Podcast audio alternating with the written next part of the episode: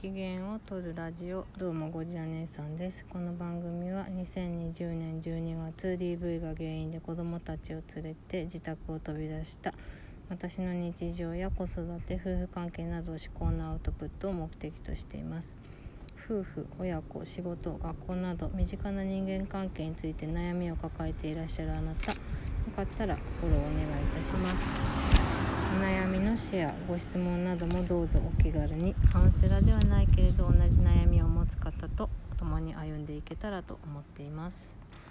はい今日はですねいろいろやりたいことが増えてきたという話をしていきたいと思います。うん、まあなんかその体調が微妙みたいな話を前回の回でしたんですけどまあでもいろいろやりたい意欲は増えてきているので精神的にはだいぶ回復してきているのかなというのが実感するとこですね。えまあいろいろやりたいことっていうのはちょっとまあ上げてみようかなっていうふうに思うんですけどまあもうあの夏休みが明けまして新学期2学期になったわけなんですけど、まあ、相変わらず小堀1はですね不登校っていうことを選択するということで。で、まあ、この間学校にちょこっと寄って担任の先生とあとリソースルームっていうのがあるんですけどそこの先生と話をしてまあその教室で授業を受けるっていうことはしないけれども、まあ、リソースルームにちょっと顔を出すとか、まあ、先生に挨拶だけして帰るとかそういうのでもいいから、まあ、細々学校との関わりを持っていきましょうっていう話になったんですね。でまあ保護理事もそれでいいっていうことだったのでまあ、学校のことは嫌いではないし、うん、なんか、まあ、行きたいのは山々なんだけれども、うん、っていう話みたいなんですよね。まあ、彼のその心理そう心理とかなぜそうなのかっていうのはちょっと私自身が、うん、測りかねる部分ではあるので、まあ、どこまでどうなのかっていうのはあるんですけどまあでもここで1がとりあえず学校には行こうかなっていう気にはなっているのでじゃあちょっとそれをやってみましょうっていう話ですね。であとはその間の時間そのみんなが学校に行ってる時間何しようかなっていうふうに考えた時に、まあ、私まだ働いてないのでまあご飯作りを一緒にしようかなっていうことを少し考えてます。というのもですね先日「花ちゃんのお味噌汁」っていうのをあの映画知ってますかね？広末涼子さん主演の映画なんですけど、うん、まあなんかその「花ちゃんのお味噌汁」っていう、まあ、その広末さんのががんでその娘さんにお味噌汁の作り方を教えるみたいなほのぼの、まあ、ほのぼのというか、まあ、熱くな最後ちょっと感動的なというか泣ける映画なんですけど。まあ、なんかお味噌汁って、うんまあ、食の基本かなっていうのもあるんですけどバランスが取れてるっていうところもすごくいいいいなって思ったんで、まあ、私明日死ぬわけじゃないと思いますけどでもまあ私がいつ死んでもいいようにあとはその子供が自立するっていうことを考えた時にご飯作りができたらいいかなっていうふうに思ったので、まあ、生活の知恵というかまあ、こういう最低限ご飯作れるようにしてあげたらいいのかなっていうのは思うので、うん、一緒に生活するんであれば例えば私がこう体調崩した時とかにね小堀一がやってくれたら楽だし、まあ、協力し合って生きていくっていう意味ではそれもすごくいいかなっていうふうに思ってのことです。まあ、まだ本人には伝えてないんですけどちょっと伝えて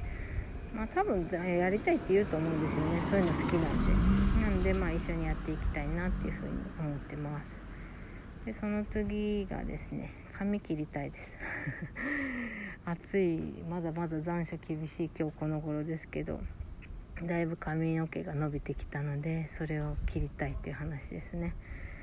うん実家近くそう幸いなことに私の行きつけの美容師さん行きつけの美容院がずっとあるんですよ。なんでうん、会いたい人会いたい人のうちの一人がその美容師さんなんで、まあ、そこにまた髪切りに行こうかなというふうに思ってます。でまああとは今バイトも何もしてないというか 就労してないのでうんちょっとまあお金食い虫になっちゃってるからちょっとなんかこう働きたいなっていうふうにも今思ってますね。なんで、まあ、バイトでも何でもいいけどちょっとやりたいなっていうふうに今思っててで何しようかなって思った時にちょっと面白い就労形態を見つけたのでいいなと思ってちょっとそれを狙っていこうかなっていうふうに思ってます。まだ具体的に何を動かしてるわけじゃないんですけどあこれができたらきっと楽しいだろうな私自身も楽しいだろうなって思えるのでそれをやってみたいかなっていうふうに思ってます。であとはですねうん何て言うのかな本当明日死んでもいいように後悔なく生きるために何したらいいかなってこと最近よく考えててでそう思った時にこう子供にも残せるものを何かあったらいいなっていうふうに思っています。どうするか分かんないですけど、まあ、このちょっと前のかあの話でも、うん、今の形がなんかしっくりこないからなんか 手紙とかエッセイとかそういうのやりたいみたいな話をちょこっとしたんですけど、うんまあ、渡すかも分かんないですけどねなんかこう感謝の手紙みたいなのを書けたらいいかなっていうふうに今思ってます。あ、それをこう、うん、ここで発信するかどうかはまた別にしてうん、なんか後悔なく明日死んでも大丈夫なように生きていけたらいいなっていうふうに今思ってます。いや全然その後ろ向きじゃないですよ。前向きです。まあ別にあの普通に生きてれば生きると思いますけど。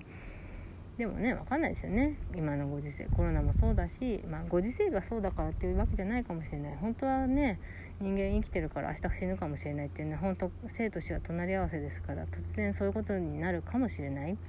それをただ私たちは忘れてるだけ私は忘れてるだけだと思うんで、まあ、後悔なく一日一日を過ごすためにはどうしたらいいかっていうことも考えていきたいという話でした。はい今日はここまでです。最後まで聞いてくれてありがとうございました。またね